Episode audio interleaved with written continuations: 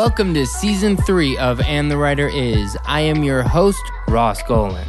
I've written with hundreds of artists and writers over the years, and my favorite part of each session is the first hour when we catch up about life, the industry, politics, composition, whatever. So, this is a journey of learning why people write songs, how people write songs, and most importantly, who the people are who write the songs. I'm producing this with the great Joe London, Big Deal Music Publishing, and Mega House Music Management. If you want to listen to the songs we discuss in this podcast, follow us on our socials, find out about special events, or buy some of our merchandise, go to our website, www.andthewriteris.com. Oh, and if you enjoy this podcast, please rate us on whatever your preferred podcast listening site is. We really appreciate that effort.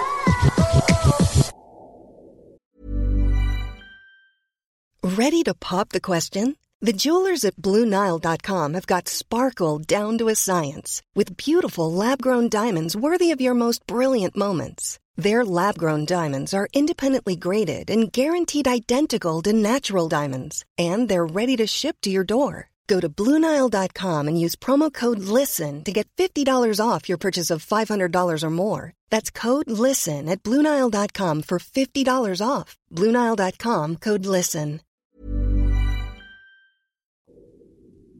Welcome to And the Writer Is. I am your host, Ross Golan. This week's writer is a multi platinum, Grammy winning, Golden Globe nominated multi format champion who co founded Evanescence, which sold 18 million copies while he was penning Kelly Clarkson's defining masterpiece. He's topped Billboard, pop radio, country radio, AC, hot AC, and rock radio, in addition to crafting the song behind one of the most successful movie franchises ever. From Little Rock, Arkansas, this guy has no genre, but he does have cute kids and a wife. And the writer is my favorite debater in music business, Dave Hodges. Oh, I like all of that. That's fantastic. Thank you. That feels real good. I My favorite hard that. debater. I like that. So we were just saying, you know, um, there's this thing about buying things as maybe that's a way you can acknowledge success because in songwriting we sell air for a living. So you end up with these chart positions. That's why something like a platinum record ends up meaning something mm-hmm. yeah. because somebody says this is something to acknowledge this success. It's not like you build a car, you have a car. I don't know, it's building a car, but you build a house, you get a house. Yeah. You know, you build a song and it's still just it's it's air, it's, or it's digital ones and zeros. And and the idea of like buying a house becomes like the way you define something. Or if, or you know Joe was saying he wanted wants this big leather ottoman. That Yeah. like that's the thing you know? You just bought a place in Nashville. Does that feel like you've made it Uh, so this studio that I just finished building, uh, when I moved to LA, the first when I moved to LA right after Evanescence had started working, we started making money. Um, I had this little room, little box of a room that I was using as my own studio. Um, and then the ne- and then we moved about two years later, and I had a little bit better space that I was working out of. And then we moved about a year later after that, I moved into the house where you and I had worked before in, on in Studio City, and that setup was pretty rad. I felt like I kind of could get the most out of the things that I wanted to when I was writing. But this place that I we just finished in Nashville is really like the thing that's been in my brain. I feel like from the very beginning, like this is the perfect studio setup for me. And I was David Ryan Harris and I were writing there just the other day, and I turned to him and I was like, "Man, if success in this business has afforded me any luxury, this is the luxury that I feel like I'm so glad I've had any success for. All the other stuff, having a nice car or a house with a pool or all that stuff, I, that's fine. But if I didn't have that stuff, I'd still be making music and I still would be. I think I still could be as happy as I could be today. But man, having like that environment to be able to create in, and I, it feels limitless. Oh, I can't wait. I love it. Yeah, it's gonna. It's. I'm super stoked. Okay, so you were born. It that is true. Okay, so you're born in Arkansas. I was born in Oklahoma, Uh-huh. and I moved to Arkansas when I was five. But I grew up in in Arkansas. Yeah. So you know, the idea of thinking to me somebody grows up in Oklahoma and Arkansas is for sure going to end up in country music. that seems about right. Yeah. You know? But then you end up in one of the most identifiable bands. But before you get to that, how do you develop into a musician? Um, my parents are both pretty musical. My mom could sit down and play a piece uh, on the piano if she was reading it. And my dad couldn't read music but played by ear. And both were pretty good, but had skill sets that were really opposite of each other, which I think is kind of funny. Me and my brother and sister and I all had to take piano lessons as a kid, and I hated every minute of it, but it was something that we had to do. And and then when I was 15 years old, I had stopped taking piano lessons for about six months or so. And I was sitting in biology class one day, and a melody came to my head, and I was like, "What song is that?" And then some somewhere in the middle of that, I realized like, "Oh, that's not a song. Like that's a song that needs to be written." And I went home from school. I didn't know anyone who was in bands. I didn't know anyone who wrote music. I didn't really even aspire to it. But I sat down at the piano and I knew the instrument well enough to kind of work my way through. And that afternoon, I wrote a song, and I was hooked. Do you know That what was the the song magic. was? I re- I honestly think it was called "Baby I Love You" or "I Love You, Baby." It could be the most generic and worst song title of all time. Do you remember the melody? I don't. I don't. Uh, And I wish that I had recorded it when I was in high school. I was really into.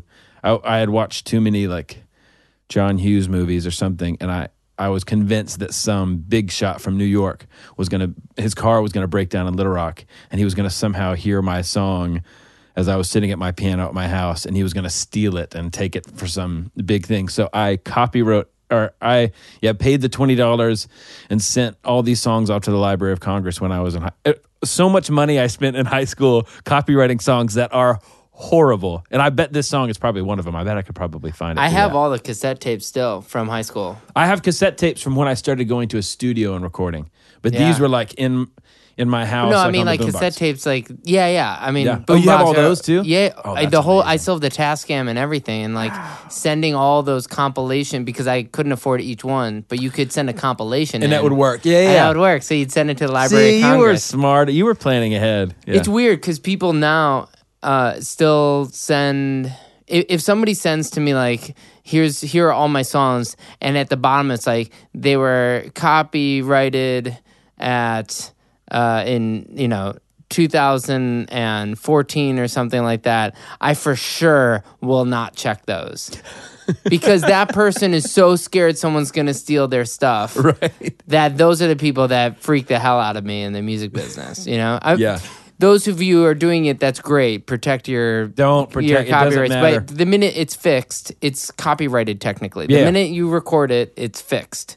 Mm-hmm. So you have some evidence of you know when you recorded it in email. You could Yes. probably bring that up in court. Especially, ne- yeah, because with things like MP3s and email, all that stuff is so locked in. There's so many ways to to backtrack where it came from that it doesn't matter Sure. as much now. so you're sending out your music to the Library of Congress. So you you recognize that there was some value in what you were doing, right? I that afternoon, I remember sitting at the dinner table that night, and I told my parents I wrote a song, and my mom was like, "That's amazing! I want to hear it." And my dad was like, "Cool, whatever," because he, I think he knew, he knew enough to know that my first song was not going to be any good. Was And he was he a professional musician? no, it, no, he's a he's a doctor, but he knew enough about just the process of building a craft. I'm putting words in his mouth now, but I have the impression that he knew. A, this is probably going to be a hobby of his, and B, his first song is not going to be great, and I want to be able to praise his growth in this process. So he's like, "Yeah, whatever, that's cool." Every song I've ever written, my mom has loved, and over time, my my dad started to really like that stuff. And to me, the balance of that was really helpful because it was like I needed a cheerleader, but also to have another voice to go. This song is better than the other one. I liked it more because of X. When did you write something that your dad liked? I don't know. I probably probably a couple years later when I graduated from high school, I feel like I wrote a song for the graduation or something, and I remember him coming up to me and saying, uh, "Man, that was really really good." Like it was beyond the scope of him realizing that one of his kids could make a thing that and I I see that now as a parent too. It's like every once in a while I'll see little glimpses of my daughters doing something and it's like I, I couldn't do that, and I don't know how you do. Abigail, my oldest, is is really good at drawing, and I I have terrible penmanship. I can't draw at all. And every once in a while, she'll show me something. I'll be like, I don't know how you like. I know where you came from. I've been here the whole time, and I don't know how you made that. I think that was the kind of thing that happened probably after two or three years of writing. That my dad was like, "Wow, you really made something that sounds like it could be on the radio." Looking back, you and I both know it was not that good, but it was definitely better than the things before it, and and kind of went from there. So how do you get from you're naturally writing? I mean, no one's teaching you any yeah, of it's this. just in my bones, I guess. Were you yeah. listening to certain people being like, "Oh yeah, I want to write like blank," Yeah, I mean, and someone's teaching you incidentally, right. you know? I uh so I remember in high school I spent money on copywriting with the Library of Congress and I spent money on uh song books. I would I'd buy CDs kind of, but I really would spend more money buying the songbook of of Sting's Ten Summoner's Tales and going through there and seeing the chords and seeing how he built and put stuff together. That that record more than anything else I think really pushed me to say, wow, this this is this is something that will take me a lifetime t- to master and also something that's inspiring every step along the way. So, Did you ever meet Sting? I've not met Sting no. Yeah, he probably would appreciate hearing that. Uh, maybe, I don't know. Yeah. I guess we know some other stories, but we'll get there. Um, so then you go and you start playing, you start writing at that point songs your dad's like, hey, that's pretty good. Yeah. What gets you to start being in bands? Were you in bands in high school? Not at all. No, it was always just me. Were you always the singer? I was always the singer, and it wasn't necessarily out of this drive to perform, but especially in that time, performing was the only arena where people could hear my songs. So, uh, so me sitting at the piano, writing and playing and singing in that I don't know that Elton John kind of James Taylor singer songwriter form is, I think, what I was aspiring to. Um, I remember I went to Christian high school and they had chapel once a week, and I would lead music at chapel, and I would every week try to convince the principal that I had written a song that was somehow connected to some spiritual thing that we would be talking about at chapel, but I was just writing cheesy love songs at the time. But I would try to convince her, like, hey, could I play this song as like a special during the chapel? Because my thing was like, I just wanted to get a reaction from an audience of original music that I was writing. So it wasn't about like the buzz of me performing in front of people, but I just wanted people to hear the songs and just to see how that played off with folks. Did you get to do that? I did it almost every week. And it was like, And people thought the songs were specifically religious because of the environment. no, I think They that- or they knew what was going on. I think they knew what was going on. I think the principal knew what was going on too. But she was like, "Yeah, whatever, David. This song's about your grandmother who passed away. That's that's lovely. Go ahead and sing the song." Yeah, but so so I was performing, but it, I don't think it was like the the goal never was like Madison Square Garden, me on stage playing songs in front of people. I think it was just me creating music that that that was getting out to people. So there was a lo- it was took a long time I think to get from those early days to realizing I wanted to be a songwriter and a producer, not necessarily an artist. But it went through this avenue of being an artist, I think, for a while to get to that place. So It, it's interesting you mentioned James Taylor because you actually have like a, a really tenor voice. I mean, you Yeah. sing.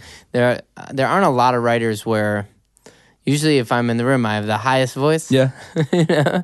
And every time like you, you sing, you have like a lot of soul in it, Oh, and is you have like a really like high tone. yeah. You know, um, it, do you think that that's one of those things that that made you starting to write with females?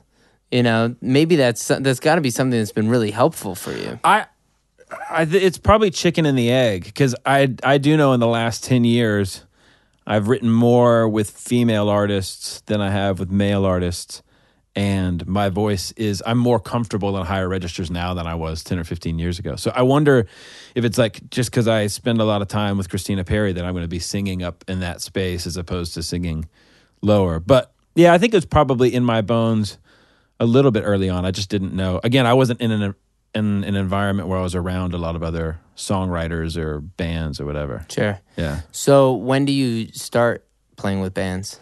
Um. So I I went to college for a couple of years in Oklahoma, Where? uh, Oklahoma Baptist University, and it was a pretty musical school, big uh, music program, but it was all classical music there. Um, and I remember entering into talent contests there and doing pretty well. I was always kind of a, always felt like a bigger fish in a smaller pond. And then I went to this songwriting uh, competition in Colorado for a couple of years running. This Christian songwriting competition in Colorado, and uh, did pretty well there and met some publishers in Nashville, Christian publishers in Nashville through that process. And I was going to be going to school at Belmont. I was going to, uh, my junior year, I transferred. Yeah. So I went to Nashville my junior year and I had had some business cards and met with some people. And they said, when you get to town, we'd love to hear some more music and get to know you. And I moved to town and I was 20 years old and I met with some publishers and played them some music. And they said, this is good. You're not there yet, but keep writing. And I was like, no, I'm I'm 20. It has to happen now. Like I'm too old The for it clock not is ticking. Yeah, right. And I feel like every 20 year old musician I know has that thing in their brain. And once you get past it, once you're 24, 25, you realize like, oh, it wasn't that big of a deal. But there's something about that age range where it's like, I'm not a kid anymore. I'm an adult. Yeah. And it needs to happen for me right now. Yeah. Um, so I met with those people and they said it's not it you're not worth signing now or not ready to do the whatever, but keep going. And I got really so they were encouraging. Is that a Nashville thing, or is were they encouraging because they believed, you know? Uh, you, you'd have to ask them on that. I don't know. Yeah. I think at the time, looking back on it, I think they were meaning to be encouraging, but to me, it was just it was a shot to the gut. And I had met Ben Moody probably a year prior, maybe two years earlier, and so Ben and Amy uh, were both still in high school, and they were making music in Little Rock together, kind of the early forms of what Evanescence was and Ben was helping me record some of my singer songwriter stuff, and I would kind of be around. He was as he was recording their stuff, and after that semester at Belmont, Ben and I were hanging out over the holidays, uh, and I said, "Man, I don't think, I don't think I want to be in Christian music, or I don't think I can be in Nashville. I don't." I don't know what I'm doing anymore. I'd spent the last five years of my life moving in a certain direction. I was like, I feel like I'm hitting hitting a dead end here.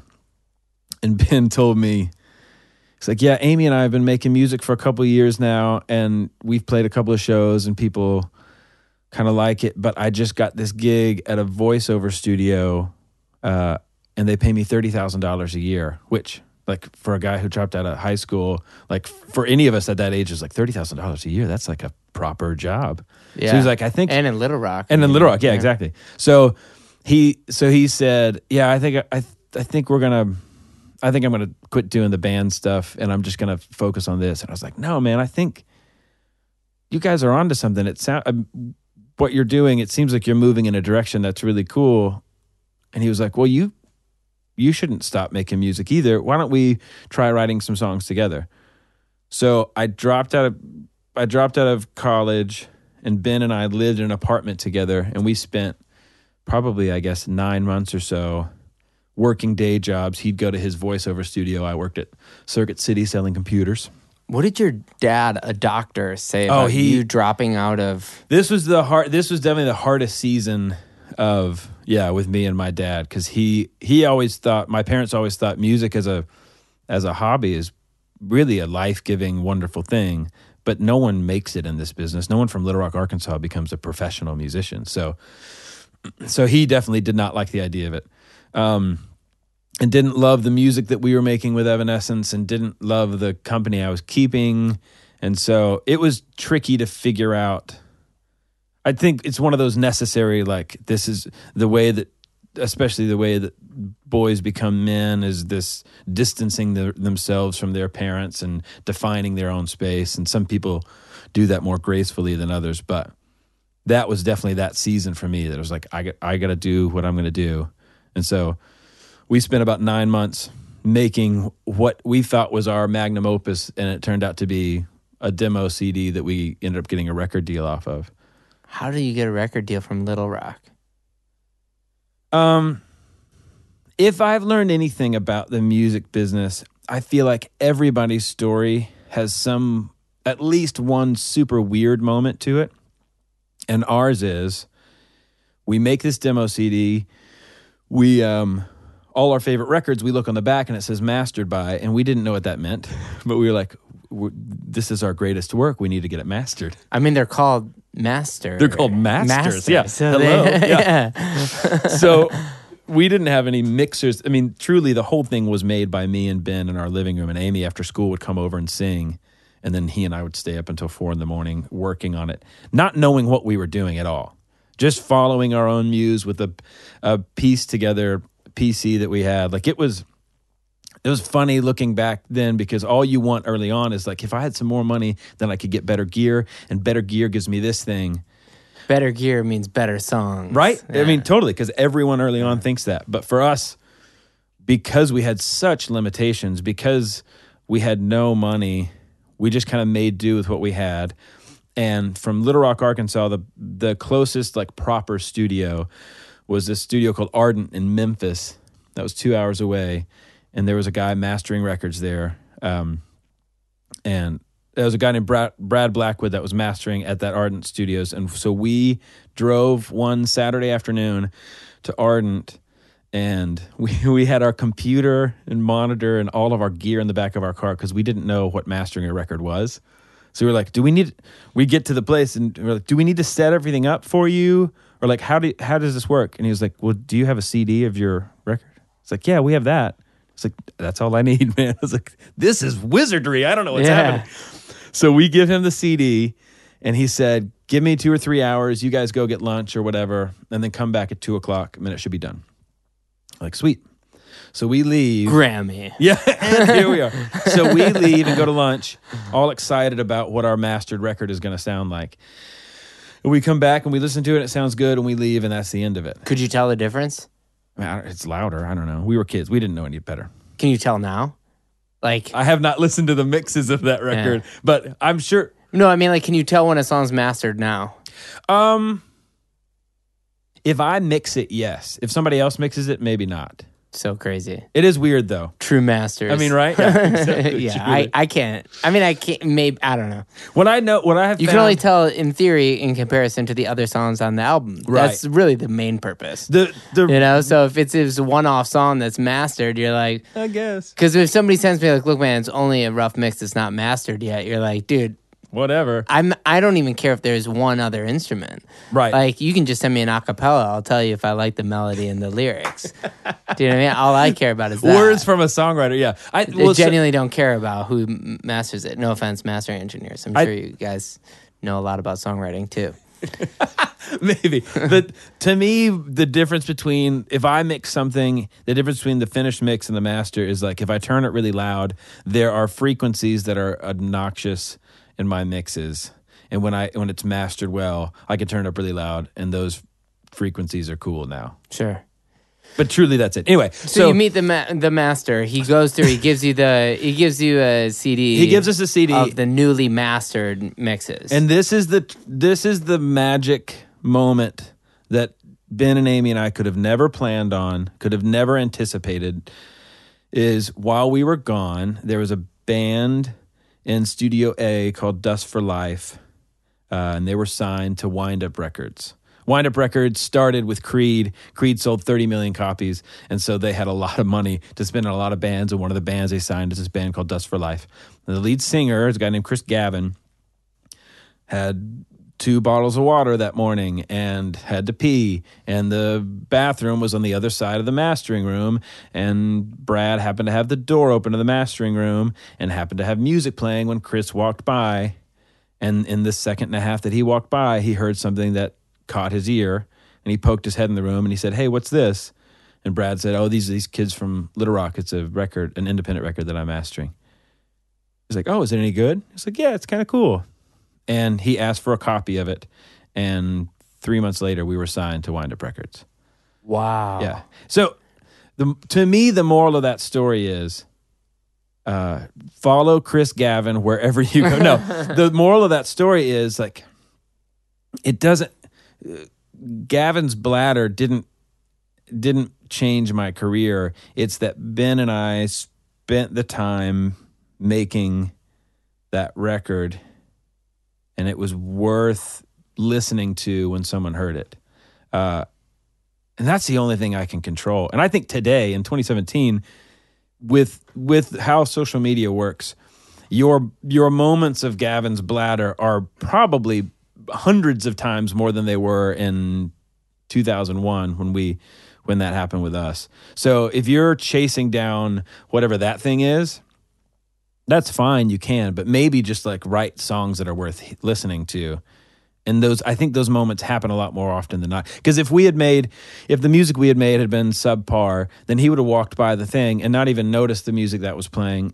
And if a moment had happened that I would be sitting here, then that moment would have been down the road, and Gavin's bladder wouldn't have even, I wouldn't have even noticed that thing. So I'm pretty sure we know the name of your memoir, right? Gavin's Gavin's bladder. it just ha- it rolls off the tongue in does. the English language. It's really beautiful. yeah, it Like really cellar is. door. Get Gavin's bladder. Gavin's Gavin's bladder. it's, it's a great internal rhyme. Um, if we don't use that a lyric or something in a session, that. we're failing miserably.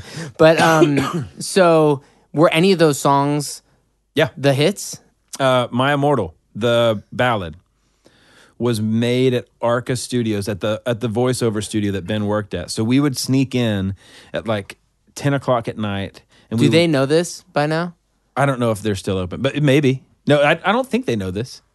Anyway, so Arca Yeah. Studios uh, on Markham in Little Rock, we would sneak in at eleven o'clock at night, and we would work until four in the morning or whatever, and uh, and then Ben would wake up after three hours of sleep and then go and, and do his normal day of work.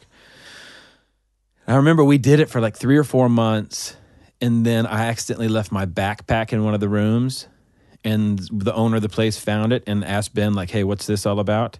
And then they realized that we had been sneaking in there, and then we and I think Ben got fired or something. I don't know, but we recorded "My Immortal," the version that's on the album that went around the world and sold 18 million copies.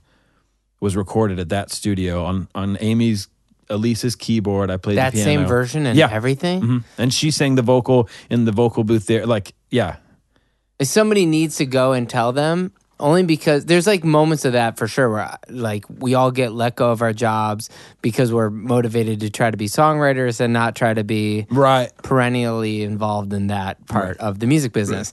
And it's like for sure I the like there was one room that I wrote one of my biggest songs Yeah. in some guy's house that I was renting that is it's the most nondescript house next to like a power plant. Like Really? it's yeah. Here in LA? yeah. And I just so bad want to tell that landlord, like, you were really nice to me and so random, but in that back room is one of the biggest songs I've ever written. You know what I Hmm. That's mean? pretty like, awesome. I kind of want to tell that guy, but it's also like pretty, like, you know, oddly pretentious for me to call some random dude and be like, this is a random call. But if someone else does it on your, your behalf, it seems like yeah, so uh, somebody in Little Rock needs to go knock on that door and be like, just so you know, one of the biggest songs ever.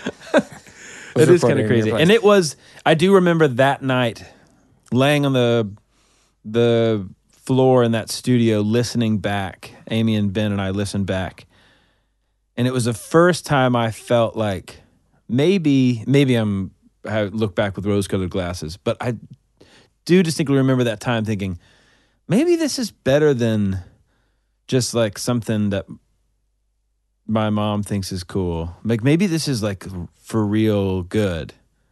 And it wasn't until three years later that I heard it on the radio, or maybe even longer than that. But I do remember distinctly that moment going, wow, I think if a person is onto something, this seems like we're actually onto something here. Did your dad get Evanescence?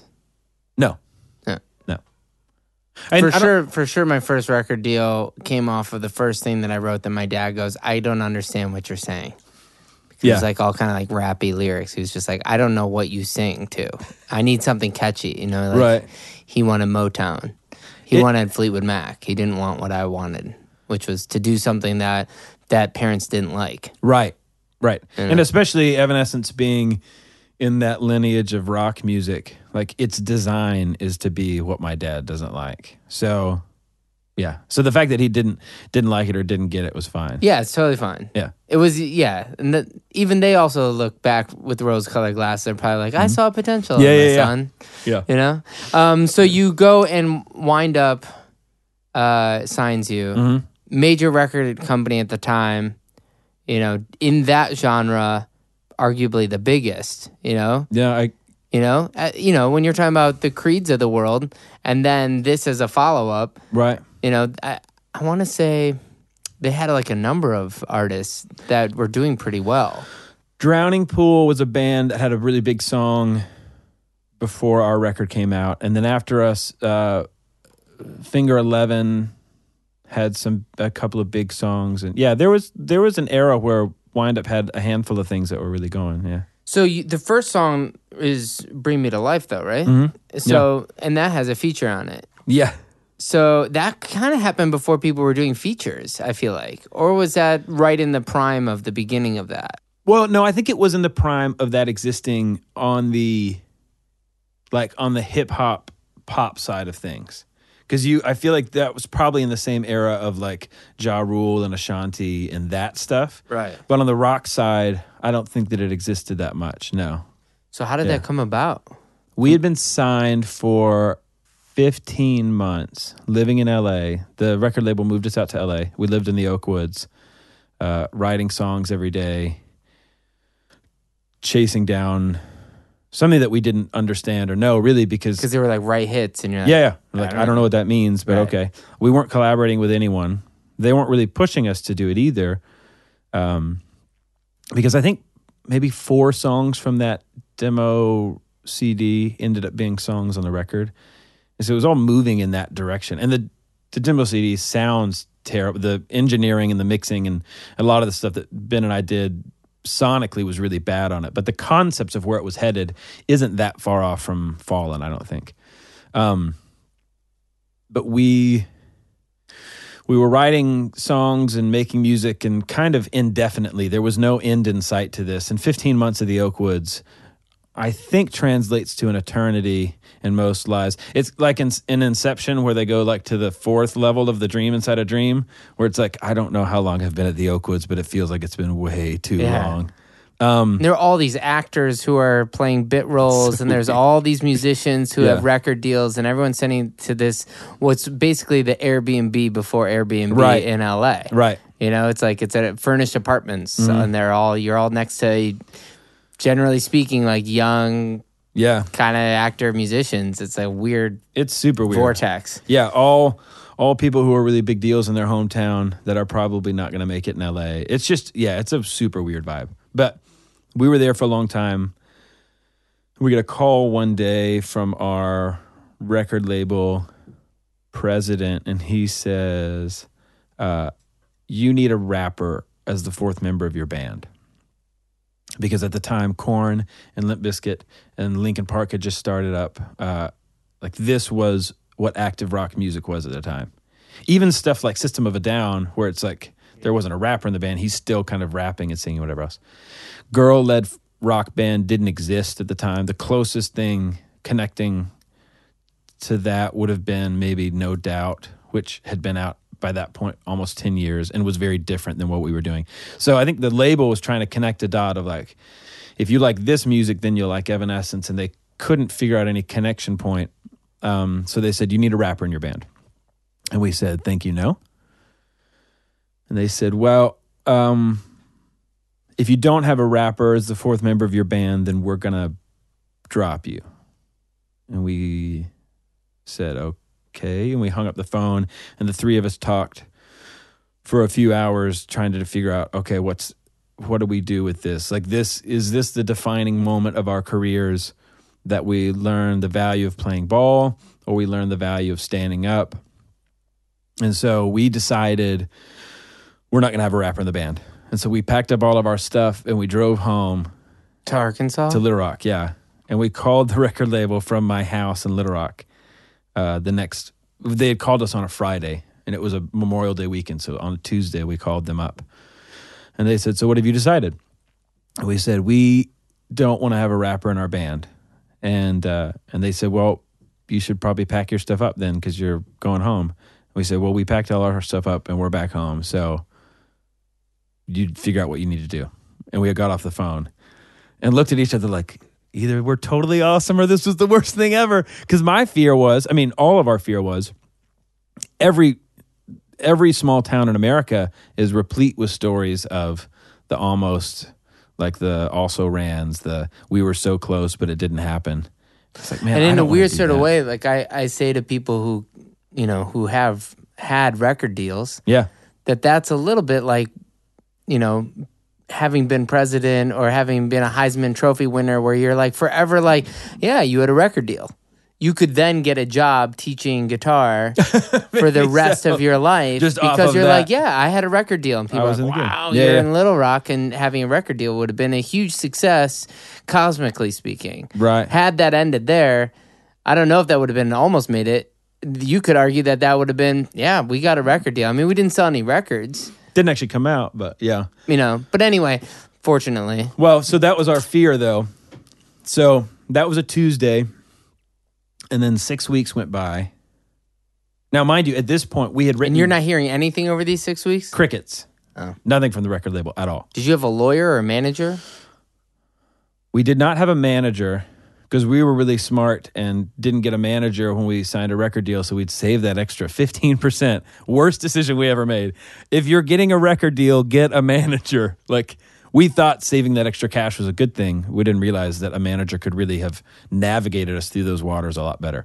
Because we had to play bad cop with our label every time because we didn't have someone ste- stepping in for us. So Was that your Belmont University training that made you feel like you could do it on your own? Oh, I don't think that I. I don't think I had the assumption that I had the business acumen to do it. I think it was more, just yeah. If extra fifteen percent is more money in our pockets, and we didn't see that, we didn't realize what a manager could do for us.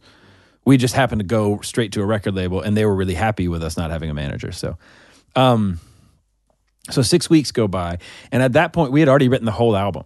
The whole album was written. We had sent MP3s off to the label. They had a whole record's worth of material except for a song called "Going Under," which was uh, one of my favorite songs of the record. But it was, um, you know, eleven of the twelve songs were already written and done, and we wrote "Going Under" when we were in Little Rock those six weeks. So six weeks go by, and then the the CEO of the company calls us up, and he says we love your band. We love your music. We think you guys are great. We think you have a great album already here. Um, we just think the lead off single should be Bring Me to Life, and we think it should have a rapper on it. What I learned in that process is, man, sweating us out for six weeks was a long, long time, especially we had no prospect of anything else in the future. We were all back living with our parents again. Um, but also, the president is the one who has to make the bad call and the CEO is the one who gets to make the good call. It's like we've loved you guys all along. It's like, oh, okay, I'm I'm starting to see how business works a little bit. But he said we think this one song should have a rapper on it, and we said, uh, okay, if it's Sonny from POD or Mike Shinoda from Linkin Park, because we loved that first Linkin Park record. We were kind of halfway friends with some of the guys in POD, and we they were really big at the time. We thought Sonny was really rad. So those in that era were kind of A level guys, and we said if one of those guys will do it, then we'll have a rapper on it. If not, no. The label said, "Sweet, we can uh, we can agree to that. We'll send the song off to those guys." It was sent off to their teams. Both of them said no. I assume they probably never even heard it, but so anyway, both of those guys said no, and the label came back to us and said, "What about uh, Jacoby Shaddix from Papa Roach, uh, the guy from Adema, and then there was one other band at the time that I can't remember. Anyway, like so not as big as these these A tier guys, but what if one of these guys did it? And we are like, we like these bands, that's cool. Sure, if one of those guys do it, then yes. But if not that, then no. We sent it to those three guys. All three of them passed. And then the label came back to us and said, Hey, we've got this band on our roster called 12 Stones. What if he does it? And we didn't know 12 Stones or Paul at all. We just said, like, no, we already gave you like the second chance. And if that doesn't work, we don't need a rapper in our band. We don't need a rapper to sell our music. Um, and they're like, well, if you don't let this guy do it, then your record's not coming out. So, so again, it was that second moment of like, do we stand up for ourselves or do we? So we said, sure, why not? So Paul came in and we wrote some parts and figured out how to put all the stuff in. And uh, even now, I mean, and I, I know Amy feels the same way, and I, I think Ben as well. Bring Me to Life, especially when I played at Writers Rounds, like the rapping parts of it are fine, I guess, but that's the song doesn't. To me, the song doesn't need it. Everyone else who heard the heard the song for the first time with the rap in it are like, no, man, that's like part of the magic of the song. And I don't know if I'm right or they're right, but it is interesting looking back on the thing, going, maybe Wind Up Records were geniuses for that, or maybe they that locks that song in that nu metal genre forever, as opposed to what it would have been without it. But either way, we're on the other side of it. But So hard to argue that. it's tough. Yeah. Yeah. I'm really glad that we held our guns about a rapper being in the band f- for the whole thing. I think it made sense on Bring Me to Life more than it would have on other songs on the record, but I just feel like it would have lost some of what we were as a band if If they all had features. if they all yeah. had that, that thing on it. Hiring for your small business? If you're not looking for professionals on LinkedIn, you're looking in the wrong place. That's like looking for your car keys in a fish tank. LinkedIn helps you hire professionals you can't find anywhere else, even those who aren't actively searching for a new job but might be open to the perfect role. In a given month, over 70% of LinkedIn users don't even visit other leading job sites. So start looking in the right place. With LinkedIn, you can hire professionals like a professional. Post your free job on linkedin.com/people slash people today. Planning for your next trip? Elevate your travel style with Quince. Quince has all the jet setting essentials you'll want for your next getaway, like European linen, premium luggage options, buttery soft Italian leather bags, and so much more. And it's all priced at 50 to 80% less than similar brands. Plus, Quince only works with factories that use safe and ethical manufacturing practices. Pack your bags with high-quality essentials you'll be wearing for vacations to come with Quince. Go to quince.com slash trip for free shipping and 365-day returns. So yeah. I got hit up by Brad Delson from Linkin Park. Oh, yeah? uh, yesterday because they were driving from Vienna to Budapest for a show, and they were listening to the podcast. Oh yeah? Yeah, yeah, because I love those guys. That's right. And so for sure, Mike Shinoda is going to hear this. So if he didn't hear it now, you're going to get a response. I feel soon. like I bumped into the I I've met Mike a couple of times because we made the Evanescence record at NRG Studios where they made uh, definitely Hybrid Theory and Meteora, and I think have worked on a lot of other stuff since then. Um, and we bumped into each other a couple of times since, and I I think it it's come up in conversation Yeah. at some point, and I. I'm again. I'm sure it probably never even made it to that. Sonny or Mike, but it is funny how those Ar- how those arguably go. the nicest band in the world. Oh, super nice like guys. Yeah, shockingly nice. yeah, really, really cool guys. Um, Really there's good. like an inverse relationship with how hard the music is versus how nice people tend to be. So, um, so this is like the the reason why I asked about that is just because that that song becomes, you know, I, I mean, I imagine that was number one for at least in my head. I it was long before I ever checked charts. Right. So I feel like that song was number one for seven years. it may not have been, I do but know. it feels like it. I do know two things that are interesting about that that album in particular to me is that it came out of the gate swinging. Like I think the first week, it's and numbers are confusing now because how we how we consume music now is so different. But the first week that that album came out, it sold something like 170,000 units, right. and it stayed in the top 10 for I think like a year and a half or maybe even longer than that which is insane because like the so the Maroon Five record, uh, "Songs About Jane," came out really similar, like within a month or so of when our record came out. But theirs, like like a lot of successful bands, it took like a year before people heard "Harder to Breathe," and then that band really blew up. Um, like that's a normal path for a really successful band to go on. We just had a weird thing where it's like right out of the gate, it was really really big, and then kind of went from there. So. uh, you leave Evanescence pretty much right after the album comes out, right?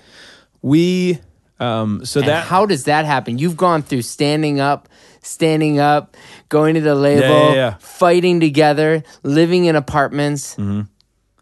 yeah what happened? so it's Ben, Amy, and I that we got signed February of 2001 and until December of 2002 so yeah almost two solid years we had been living in the same place together all three of us and and again, the Oakwoods is just weird. I, I bumped into the uh, A and R guy for our record a year and a half or so after the album had come out and it had been successful and things were going well, and uh, and he admitted to me, he was like, "Yeah, when we met you guys." You were three really young kids from Arkansas, and when you left that first meeting, I was talking to the head of the label, and we said, "I think we should sign these kids." But I think we should make the next we should make the A&R process of this record as miserable as hard as possible on them because we think we'll get better art from it. These are words out of his mouth that he said to me. Wow. And I was like, "Well," and he had mentioned I think he referenced like Fiona Apple's first record or something where like that was something that they had done. He was a, a part of that one, but that story that he had heard or something. I said, "Well, maybe it worked, but you you made sure that we would never make a second album again. And he was like, well, that is what it is. So in those two years or so, the three of us were living together all the time. Ben and I had spent the the previous year living in an apartment together. We spent all of our time together. When I lived in LA in that season, I truly met two other humans. And then the rest of my time was 100% me and Ben around each other or me and Ben and Amy around each other. So we were everything about our lives were was totally locked in with each other and totally locked in with the music that we were making. And that's just exhausting. I mean, if you have you met Ben and Amy along the way? I haven't. Okay, so our personalities are just different. And the idea that the three of us were kind of forced to be around each other all the time, that's just it was just hard. So we start making the record the fall of 2002. Um, one interesting fact about making the album is that we had strings on, I think, 10 or 11 songs on the record, like full 28 piece strings with Dave Campbell. We spent so much money on strings on that record. And looking back, I have no idea how the label approved all of that. But it, to me, it was the magic of the whole thing because that was the the stuff that yeah, I loved it felt about. very orchestrated. Yeah. That's what makes the album amazing. I mean, I really sure. think it's yeah. There was just something so beautiful about it. Amy and I butted heads a lot, and when we were doing strings, making that record, I remember she and I sat in the live room when they were going over passes of I think Imaginary or one of the songs, and we were both like weeping. It was like a great bonding moment for because that was the, the shit that she and I both really loved, and so it was just cool seeing that part of the process. But I look back and it's like, how do you spend a hundred thousand dollars on strings for a debut album for an independent label band? It's crazy. Different era. Totally was. So, um, That's the whole budget. yeah, right. And, Yeah. and when they say now, you know, like when that A and R guy just to interrupt, when Mm-hmm. your A and R guy say, I'm going to make it hell, I wonder if the whole idea of saying like we're going to drop you, we're going to drop you, Oh, yeah. we're to that this is like they're on the other side being like, yeah, let's do the dropping game, mm-hmm. oh, I'm and they're going to be sitting there and they're going to be crying and fighting and try like that. I like the weird twist in this. If you're watching that side of the conversation, I Oh, yeah. wonder how if if all that was orchestrated. I wouldn't be surprised. I mean, yeah, I don't. I, I bet that is probably that probably played a part in how they how everything set up along the way. And at first, it really I think made us stronger as a band. We really bonded together, and then it ended up just kind of busting us up toward the end. What So- was it like to just?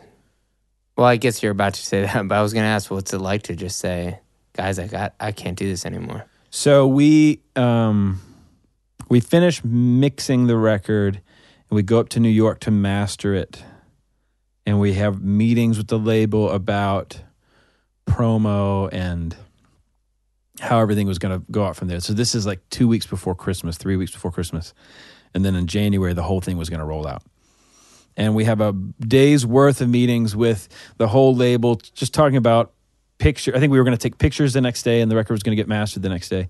This was December 11th, and we were lining all that stuff up. And then at like 4:30, the one of the guys in the PR department, the label says, "Hey, David, will you come down here? I just need to get some like background info for each of you as we're setting up uh, stuff with magazines and whatever else." So I go downstairs with him, and he asks me like, "How did I start making music?" and just kind of questions that felt really random and weird at the time. I was like, well, I guess he's already done this with Ben and Amy, but whatever. And in the middle of me answering one of the questions to him after about 30 minutes, he gets a call and he picks up the phone. He goes, Yeah, Okay. And he sets the phone down. He's like, All right, I got all I need. You can go back upstairs. I was like, All right. That's weird. So I walk back upstairs to the conference room. Conference room's cleared out. Ben and Amy are sitting there at a table. And I walk in. I'm like, What's up? And they said, uh, We're kicking you out of the band. It's like, Okay, that's great. Whatever. We're taking pictures tomorrow. What's going on? No, we we just met with a label and we're kicking you out of the band. It's like, well, I just spent three years of my life making this record. We all just spent all of our lives making this record. Let me release my own record. Let me tour my own record. I get that we're not like best buds anymore, but at least let me see the process through. And then at the end of that, we can walk away from it. And I said, yeah, we're not, we're not going to do that. So you're done. It's like, okay. I remember walking out of uh, a friend of mine lived in New York at the time, and he was there because he and I were going to go to dinner um, that night to kind of celebrate the record being done.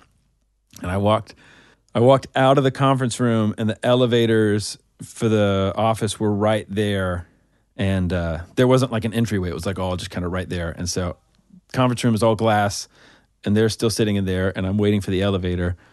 The elevator's not coming. It's like a bad sitcom or something like they're back there, and I'm so I'm like, whatever. So I walk down the the stair. I walk down like six flights of stairs, walk out onto Madison Avenue, and I remember the first thing I did uh, was I looked down at my hands. I have tattoos on my hands, and I was like, damn it. My dad was right. This was not a good move. I don't know what I'm going to do with my life now. And I spent probably the rest of that night like walking up and down Manhattan, just trying to figure out like what what in the world am I going to do now? This really was the only thing that I thought I was going to do. And then then I went back home and then my band became the biggest band in the world for about a year or so. And the songs that we had written that I really wanted to be able to be performing or celebrate had this kind of weird cloud over them of like, oh yeah, Ben and Amy are in Europe touring the record now, or they're on the Tonight Show with Jay Leno now, or whatever, and I'm sitting back at home In Arkansas? in Arkansas. Yeah, it was real weird. So Wow. Did you, for a couple questions. Yeah. One is, um, you have literal reminders every day because your arms have sleeves that you got tattooed because of the band. yeah, yeah.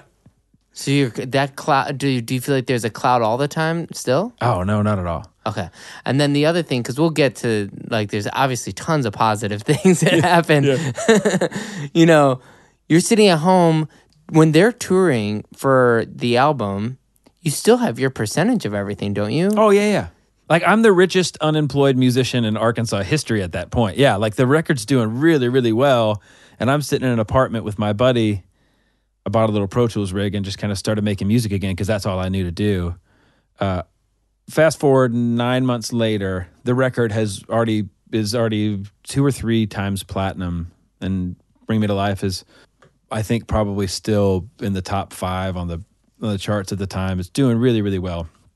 And Ben calls me up and he said, "Hey, hey, man, uh, maybe we had talked once before this, or maybe this was the first time we had talked. But he's like, I'm in Germany right now. We just got done opening up for Metallica in front of sixty thousand people at a festival. I was like, man, that sounds awesome. And he was like, it's terrible. I, all I want to do is come home. I just am so tired of this because he and Ben or he and Amy were not uh, getting along very well at that time either. And he's like, man, I just, I, you know, it's like you think it's supposed to be this thing, and it just didn't turn out to be the thing that I want it to be, and I, I just want to come home. Uh, and he apologizes to me over the phone, and we kind of make up. And he said, "Hey, we, I just found out we were nominated for an MTV Video Music Award in September. It's going to be at Radio City Music Hall. Would you want to come up to New York and come and come to the event with me?" And again, like these are the things that we as kids were we would watch every year. And at the time, the VMAs really were like, besides the Grammys, like a really really big moment.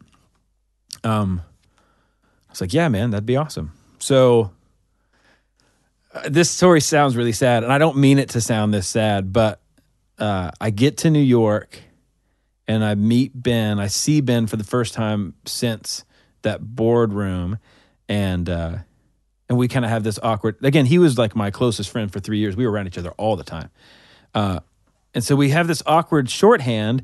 But then also like, and we had talked on the phone a few times enough to where it's like, you know, some of the some of the elephant in the room was cleared out, but it was it was just weird. We get we go downstairs. Uh, at the hotel, and the hotel we're staying in is like a block away from Radio City Music Hall. And this limo pulls up, and I see our old manager and shake hands with him, and he's I guess like a little surprised to see me or whatever. So me and the manager and Ben get in the limo. Like I think I'm sitting, yeah. So I'm sitting in the right seat in the back, and the manager sitting next to me, and the Ben sitting at the end of the bench. The door opens, and Amy gets in, and she looks at me. She goes, "Oh." Hi. And she walks as far away as she can at the other side of the limo. I get we're all kids. Like none of us know how to process like the emotions of this experience. It's the first time they've been at a big award show and just all sorts of weirdness. So we pull a block around the corner and uh um I remember the announcer was like you hear over the loudspeakers like and pulling up is Beyonce and there's like a thousand kids outside and they're all cheering and the door opens as she gets out and does a red carpet. Um and then we pull up behind them. And uh it's just and coming up next evanescence. And people are cheering and going crazy. And i've had no version of this before then because they've had it from playing shows and whatever else but none of it for me. So i'm really foreign to the whole thing. And the door next to me opens up and i go to step out and the manager puts his hand on, like across my chest. He's like hey just wait just a second it's like, oh, oh, okay, I see what this is. So Amy gets out, and then Ben gets out, and people cheer, and they walk for a second, and the manager goes, okay, we can get out now. So then he and I get out, and they do the red carpet and are chatting it up with other celebrities and whatever else, doing that thing. And the manager and I walk around the side, like the press side of the of the red carpet. And I remember in that moment thinking, like, this is the most like demoralizing even in the moment thinking the most demoralizing like humiliating moment. But it solidified in me that the fame part it's not that i'm afraid of the fame part of it but that stuff can become so enticing and so in, so enveloping that you forget the reason why you're doing whatever it is you're doing. Whether it's making music that you really love or even just having normal relationships with people like the things that matter in my life, that red carpet has nothing to do with. Um, and I think it was just so stark. It was like the book of Ecclesiastes was played out in front of me as I'm like watching the thing unfold. And and then we walked into the venue and went on from there. So I truly that story isn't like to make anyone look bad. It really was like I feel like the universe was telling me like, hey, You made the right choice. make well Well, and some choices weren't even made for me yeah, yeah right, but it's like make the music that you love remember the things that are important to you and the other stuff may come and it may not and who so during all this, Yeah. you're getting Grammy nominations. Yeah, you're wild. winning, you know, maybe winning a bunch of these things. Are you Yeah. going on stage when everybody's winning? we did go on stage the three of us did go on stage together when we won uh the grammys and that was completely surreal yeah Did um and I, think I remember a lot of people at the time there was no social media then but I remember a lot of people at the time being like so that's the guitar player and that's the sing that's amy the singer and i think and that's the guy. the that's their That's manager. Who's that guy? Yeah, and which that to guy? me like I don't give a shit, but I Uh, thought it was really uh, funny. Yeah, that's weird. That's crazy. It was really I- weird. I think the only people I don't talk to in Los Angeles out of the 19 years I've been here Right. are people who are former members of bands I've been right. You know, or the people I probably avoid most and who probably avoid me most. Yeah. You know, I mean, it's hard. You're in a sometimes you're in a van for 10 hours, you know, let a alone a life, bus or whatever and you're you're in a small place and if you guys don't see eye to eye, the 45 minutes you're on stage at the most at that point, you know, Yeah, is that really worth the struggle of being with people you it's tough. don't man. make I my career did much better once I left bands. Right, right. Um, the other part to, is weird to me is the early, probably three or four, mm, two or three years after Evanescence, early success I had as a writer was with Ben. So Ben and I Well, that's started what I was working gonna. together. on That's stuff. what I was gonna ask. Like, you know, you go. So here's a story behind your back about you. Right. So when I remember people saying this. The legend of you. One of the things is that you walked to the first time you got a, a BMI check. Mm-hmm. Was like you walk to your, you know, to the end of your driveway, and there's a mailbox, and you open it up, and you open this check, and it's this astronomical number, and it was like this moment of like, you know this ep- epiphany or it's like it, almost like a this divine moment of holy shit i'm rich and i don't know if you said that to somebody or somebody once just like made up a story but i, have this vision of you going to the end of a driveway opening up a mailbox and being like oh this is very valuable so That's funny. you know it, like you obviously realize the success you have with ben right. so then you guys, you must have had this in common. He apologizes enough that you guys are like, let's start writing together. I mean, he's so I never had written with anyone else except Ben. You know, for those I don't know eight years that I had been writing songs at all, and Amy and I actually never sat in a room together to write. So it was always Ben and I would spend a long time. I mean, spend a month working on tracks and developing stuff, putting melodies and stuff together, and then we'd give that to Amy, and then she would spend a couple of weeks listening to the song, listening to the kind of the layout of the melodies and stuff, and then she would come back to us with lyrics. So I don't think I wrote, I don't think Ben and I wrote just about any lyrics on the record. Maybe tweaking some pieces along the way, but so much. And I think this is a big part of the success of that record. You believe Amy when she sings that stuff, and you should because it's just, she's an amazing singer. She's an incredibly talented songwriter, and it's all her journal. It's all her story pouring out on that that record. And so, um, so still at that point, Ben was the only person I'd ever really written with, and so people would come to Ben and say, "Hey, we love the Evanescence record. Uh, can we write with you for our stuff?" And a lot of that stuff, Ben was gracious enough to pull me in on, and so then we would kind of work on a lot of those projects early on together. Well, then because of you, which might be, you know, you here's you left to go to the, bathroom in the mi- middle of this, which we we're editing out. But Right. while you were gone, this is important. Is like I turned to Joe and I'm like, you've got you've got you know one one big n- song like where you can say ah I wrote. You know, you can say I, I bring me to life because of you a thousand years. You don't need to um you just don't need to I don't need to listen to them to be like, wait, what is that again? you know what I mean? And you have like a handful of these. You have them That's in cool. multi genres, but to have like, you know, to to be coming off of, you know, Bring Me to Life and My Immortal and then and having Because of You as like kind of the next big hit, It's crazy. you must have felt like this might be easy.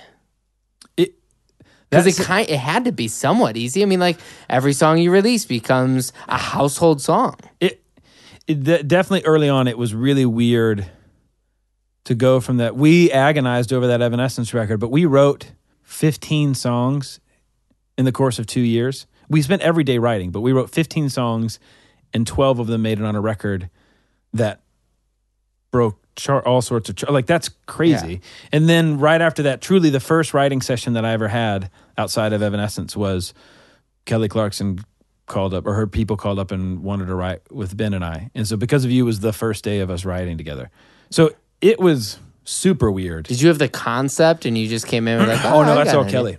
No, so much of that song was Kelly. so much of those lyrics, definitely the whole story, a lot of those melodies were her. And Ben and I helped shape it into what it was. But man, she's a she's a fa- I mean, obviously she's an amazing singer, but she's such a fantastic writer and had such a strong sense of what that's what that song was when she came in. Um, but yeah, I remember we we wrote that song and we wrote two others. Uh, one of one of the other two ended up on her record as well. Um, and we were talking to the A and R guy, um, and he said, "So who do you think should produce these songs?" And Ben was like, "Oh, we'll produce them." And he goes, "Oh, cool. Um, what's the what's your fee?" And Ben goes, "Oh, 30 grand." Just making up numbers just out of the blue. Yeah. We had never produced anything before. We were really involved. The guy who produced um, the Evanescence record, a guy named Dave Fortman, who's an incredibly talented, really lovely guy. He is such a especially when we were working with him, such a meat and potatoes. Uh, just get the get the drums and the kick drum pattern and the bass and the rhythm guitars, get those pieces right. He went on to make Slipknot and Mudvayne records, and that's like his thing. And all the candy on top on our record, the pianos and the strings and the uh, programmy synth stuff, was really a lot of Ben and I just kind of either taking stuff from our demos and putting it over, or us kind of playing around in in, in that world. So Dave really did give the form of the Evanescence record with the the bones of what it was, but gave us a lot of room to kind of play around. So we had definitely been in the studio a lot and played a lot around, but we had never been the ones like in charge. And I just love how Ben was like, "Yeah, yeah, we'll produce it. Yeah, this is our fee." And we called up a lot of the guys who did stuff on Evanescence. We called up Dave Campbell and said, "Hey, can you do strings on this song?" And and it was what it was, man. It's crazy. So crazy. It's crazy how like that song and a thousand years similarly i don't think are like masterful productions. I think they did what the song they they stayed out of the way of letting the song be what it was. And to me that's that's the stuff i love the most where it's like i don't have the production isn't the thing that's selling this at all. It's hopefully what the lyric and the melody and then the vocal performance so. Yeah, nothing screws up a good song faster than production. right yeah exactly. And when Uh, you hear kelly right. sing because of you you're in i mean it's like yeah when she sings that song it's that is it's chill bumps So to- jumping now a few years after that, you're writing a lot between. I know you have some moderate hits, but it seems is the next one a thousand years. I'm I'm a little out of out of order. I mean, when do you start writing with Carrie Underwood? Is So- that is that in between there? It is in between there. Um, yeah, so to go from Evanescence and then Because of You is that, I mean, that breakaway record sold something like 12 million copies. It was a huge album. So just even to have a cut on that album would have, was crazy, but to have a single as well. And then I think it was, it was a few years later that um, I wrote a song called What About Now that was on a Daughtry Oh, right, that was a big record, and that did pretty Sure. well. And then E Man and Jess Cates and I wrote Crush, that David Archuleta song. So there was enough like every two or three years something would happen that would, I think, keep me in the in that pop radio space. I mean, that's what we were But- we were saying that earlier, where the um, you know having if you have a hit every year, you're the biggest songwriter in history, Right. You know, Totally. and just having those like m- what seem like moderate hits to somebody who's just had, you Right. know, so so what you were selling, you know, to everyone else that's like a world class, you know, you Right. Some people could just claim any of those songs and be like, "That's the biggest Right. song in my life." You'd be like, "Cool, you're a professional, you know, impressive writer." I was telling somebody the other day, I think, yeah, I was at a writing camp with a lot of young writers recently that are just, they were all unbelievable. I mean, obviously a lot of energy, but like also their sense of craft and ability for songwriting was really remarkable. Um, but there's also this like anxiety that they all have because most of them are riding up that first wave or going down that first wave. And going up the first wave is real exciting, but also real scary of like, when does this thing end? And then when it starts to come down, it's like, okay, this thing's ending now. And I missed my moment, or I had my moment and now it's gone. And it'll never happen again because we all feel like we're cons in this business anyway. It's like, how did how did I get let in the door anyway? And then you hit that second wave, and then you go, man, whatever I've messed up the first time around, I want to make sure I do it right this time because I want to make sure that I can stay ride this wave longer. And you get to the top of that wave, and then you start to go down again, and you go, well, it's definitely over now because no one gets three chances at this thing, and it was good while it lasted. And then for the for some of us that that third wave comes up again, I think that's when you clue into like, oh yeah, that's what this business is. Like, yeah. And the first wave could be, I mean, you've had the most insane, I feel like last 2 years every song I feel like every song that I love on the radio is a song that you're writing on, and that's awesome. And maybe you will stay up there forever, but it's like the waves do, they do what they do. And it's not until I feel like coming up on the third one that there's a sense of peace of like, oh yeah, I make music for a living. you know the the waves can change what they mean because one way of sustaining this wave could be like ah you can start a publishing That's company true. you can start a podcast Right. you could have your musical you could do Yeah. all these things that where you're like your job is to entertain and as long as you're moving forward and doing things Right. that that that you create your wave Yeah. so the more you create your wave, you can c- kind of control what it is. You know, I mean, I don't know if I can. I know I can't control how successful a song is, but I I feel like I can control how successful my own career is. That's true. If I keep defining it the way I want to define it. yeah. You know, I mean, for you, there's got to be, you know, I, I don't want to skip past a thousand years, which is obviously a, a massive song, but y- you have right now a top 10 song as a publisher. Mm-hmm. And that has to mean something totally different, Oh, doesn't totally. it? Yeah, totally does. Yeah. But as a career, you could argue that, oh, well, here's another wave. It's Yeah. not even while you could be right. You know, you ended up, you're winning, you know, a BMI award over here and doing all these other things as a writer in, in Nashville and, and while you're publishing a hit pop record, Right. you know, worldwide. Yeah. You know, like there are multiple waves sometimes. I think that that's know? that's very true, and maybe that's the smarter we get in this business. We realize that it doesn't all have to live and die on me co-writing or producing a song in a specific genre. So Right. that that's true. I think it can start to spread out. I guess the real trick to me is I'm just not worried about it anymore. I I just know that a I'm not special, so I just have to show up every day and do my job, and I have to be nice to the people that I work with. Maybe the special ones don't have to show up every day and don't have to be nice, but I have to show up every day and be nice. And then I don't know. Then it happens. Then it happens in times that I never thought it would. This Ben Rector song, brand new. I love Ben so much. I love his artistry so much.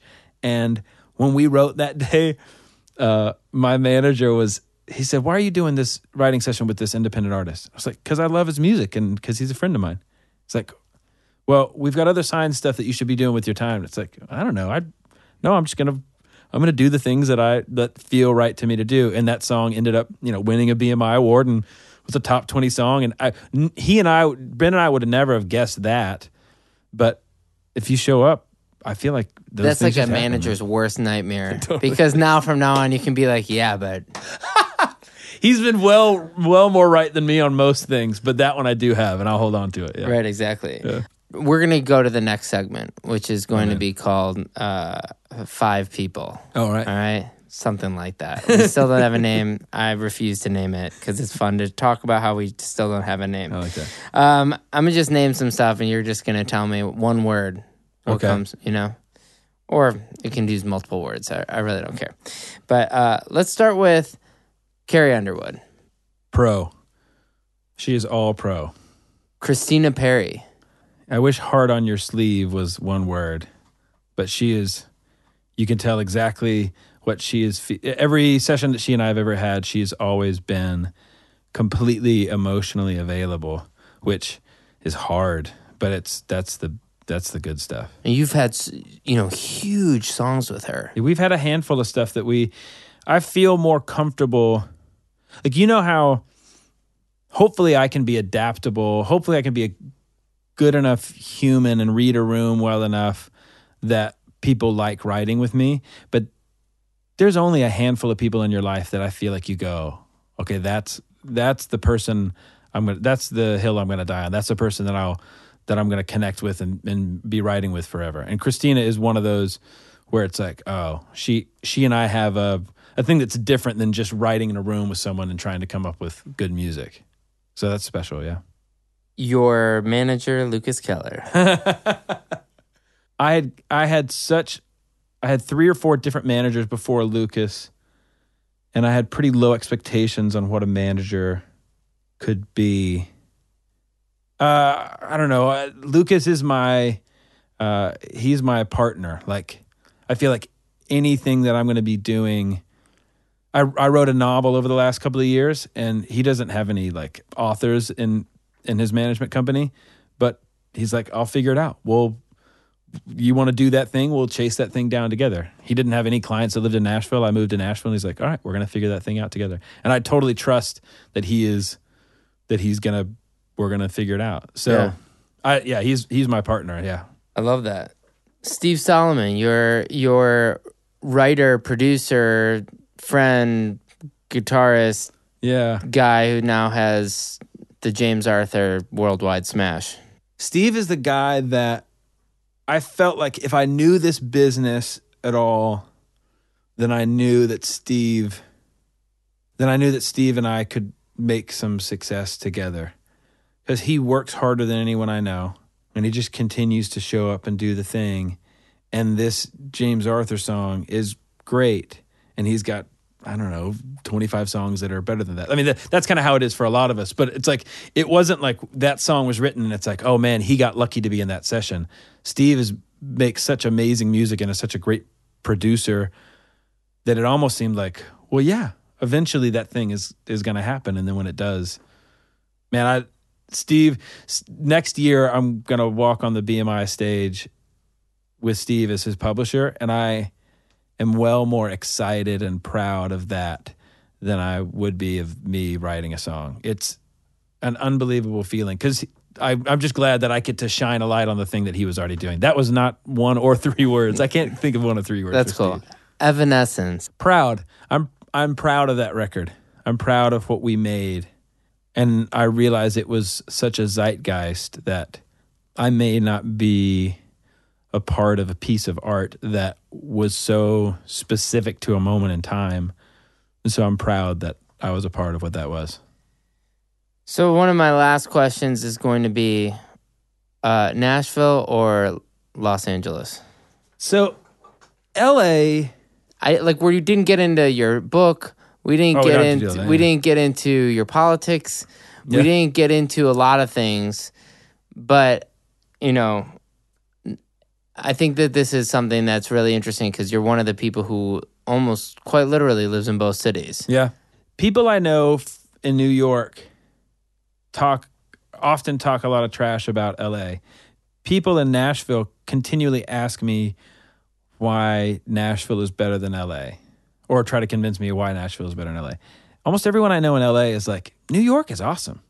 Nashville's awesome. So it's a, there's a strange competition that exists um, outside of LA where I feel like most people in LA, are like, yeah, I love both of those cities. Um, what I do know is at 38, the type of music that I want to be making, especially in the next 20 years of my life, maybe not today, but moving forward, Nashville makes a lot more sense to that. I think the best of country music is some of the best music out there. I think the worst of country music makes me want to blow my brains out. But that's probably true with almost any genre. But the best of country music tells stories I think that connect to my life in ways that I have a hard time finding in other genres. I realize I think the, when I decided that I had to move to Nashville, there's a writer in Nashville, a guy named Tom Douglas, who is uh, in the Nashville Songwriting Hall of Fame. Um, but more than that, just a great father and husband and human and a good friend. And uh, and he, I think when I started writing songs with him, I realized that's what I that's what I want to do. I want to do that thing. And he his resume is not as sexy as maybe most of the people on this podcast or a lot of people that are really um, succeeding in Los Angeles. But every two or three years, at least, you hear a great song on the radio, and you go, "Oh, of course, Tom Douglas wrote that because it really means something. It has some has some weight to it."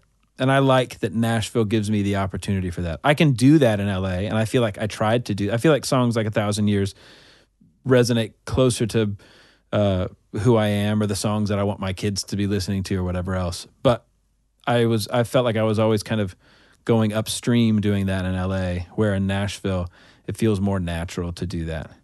It's funny you say that because as a fan of yours, Mm. you have found a way to do the songs that you're describing Tom Douglas has. Where Oh, you're man, like, that's awesome. You know, every few years, here's this song where you're like, man, how do you write that? How do you write another one of those? That's awesome. And like man. to to be honest, it, here's here's another thing that um that happened behind your back long before I knew who you were.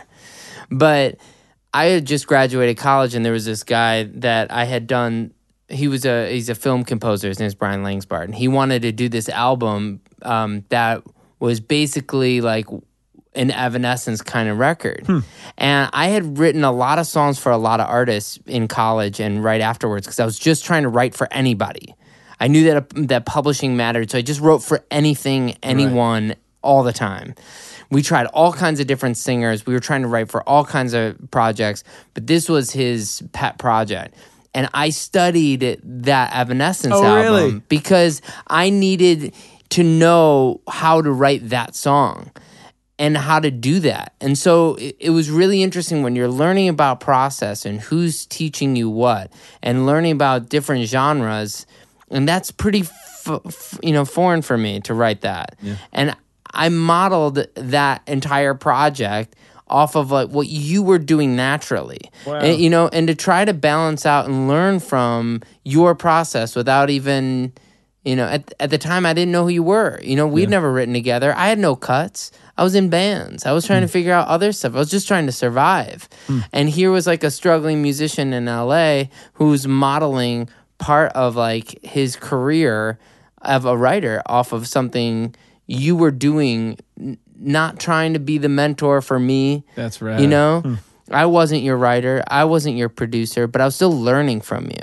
And so, hmm. y- you know, you've affected more people than you recognize. And your name in the industry is that you are warm and funny and that you're easy to write with. And you, you have such a, a positive brand. Oh man, that's awesome. And, yeah, and you've you've earned all the respect that you get. I love that my first BMI award was sitting one seat away from you in in Nashville. oh You yeah, know, That like that's awesome. my first thing, and to be like, oh, that's really cool. I bet someday I'll tell him that that like I actually know his music more than he realizes. so this is me telling you right now. Well, man, that's awesome. know. I love that. Yeah, but thank you for doing this. Oh, I love this. And um, I am excited to see how Nashville uh, embraces your talent. Thank you, brother. It's gonna be good. Ah. we we got to come back and visit visit us more. Absolutely. Yeah, definitely. I'm in. All right.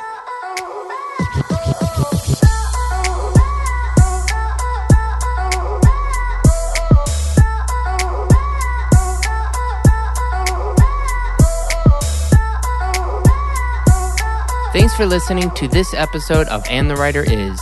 If you want to hear music from this songwriter I just interviewed, be sure to check out our Spotify playlist or visit our website at andthewriteris.com. If you like what we're doing, please subscribe to us. You can also like us on Facebook and Twitter. And the Writer Is is produced by Joe London, edited by Miles Bergsma, and published by Big Deal Music. A special thanks to David Silverstein from Mega House Music and Michael White. On next episode, we sit down with Joe London. Until next time, this is Ross Golan.